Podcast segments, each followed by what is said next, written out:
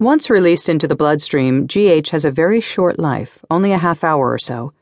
During that time, however, it makes its way speedily to the liver and many other cells in the body, inducing them to produce another hormone called insulin like growth factor 1, IGF 1.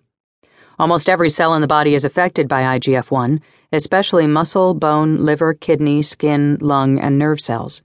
Commonly measured as a marker of GH production, IGF 1 is the substance truly responsible for most of the restorative benefits we typically attribute to GH.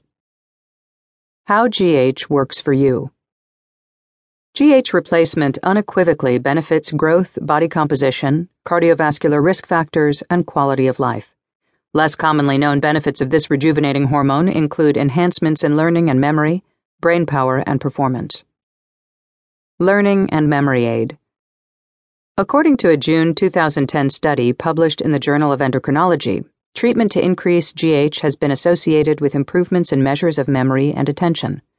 But while beneficial for both men and women, it turns out that GH has different effects depending on sex. According to a piece in the Proceedings of the National Academy of Sciences, March 2006, GH is produced within the hippocampus. Found deep inside your brain, the hippocampus is involved with memory and emotion.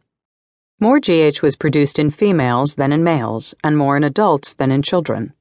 Interestingly, greater amounts of GH were also produced in response to estrogen, which may have implications for menopausal women using estrogen replacement therapy, which certainly seems like a good reason to use bioidentical hormone replacement, and for athletes taking GH and anabolic steroids to increase muscle mass. We know from previous studies that hippocampal GH increases with learning. After all the research and learning I have done for this book, my GH levels must be awesome. The 2006 study, though, also shows that the levels of GH in the brain increased with stress, particularly in males, while the effect in females depended on how much estrogen they had at the time.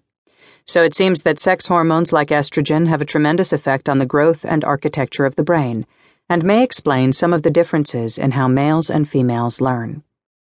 Brain Power Booster. According to a clinical trial published by Archives of Neurology 2012, IGF 1 has potent effects on brain function. The decrease in GH that occurs with advancing age likely plays a role in the pathogenesis of Alzheimer's disease. This study, involving 153 patients with mild cognitive impairments, MCI, lasted 20 weeks. Analysis after the 20 week mark showed a favorable effect of IGF 1 on cognition, which was comparable in both adults with MCI and healthy older adults. And that's good news. GH gives a brain boost. Weekend Warrior Performance Enhancer. The benefits of GH are not solely for the elderly or obese.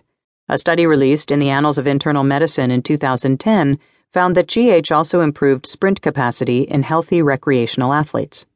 During the eight week study, 96 recreationally trained athletes aged 18 to 40, 63 men and 33 women, were randomly assigned to receive either an inactive placebo or a GH injection. At the same time, half of the male participants were also randomly assigned to receive an additional injection of placebo or testosterone.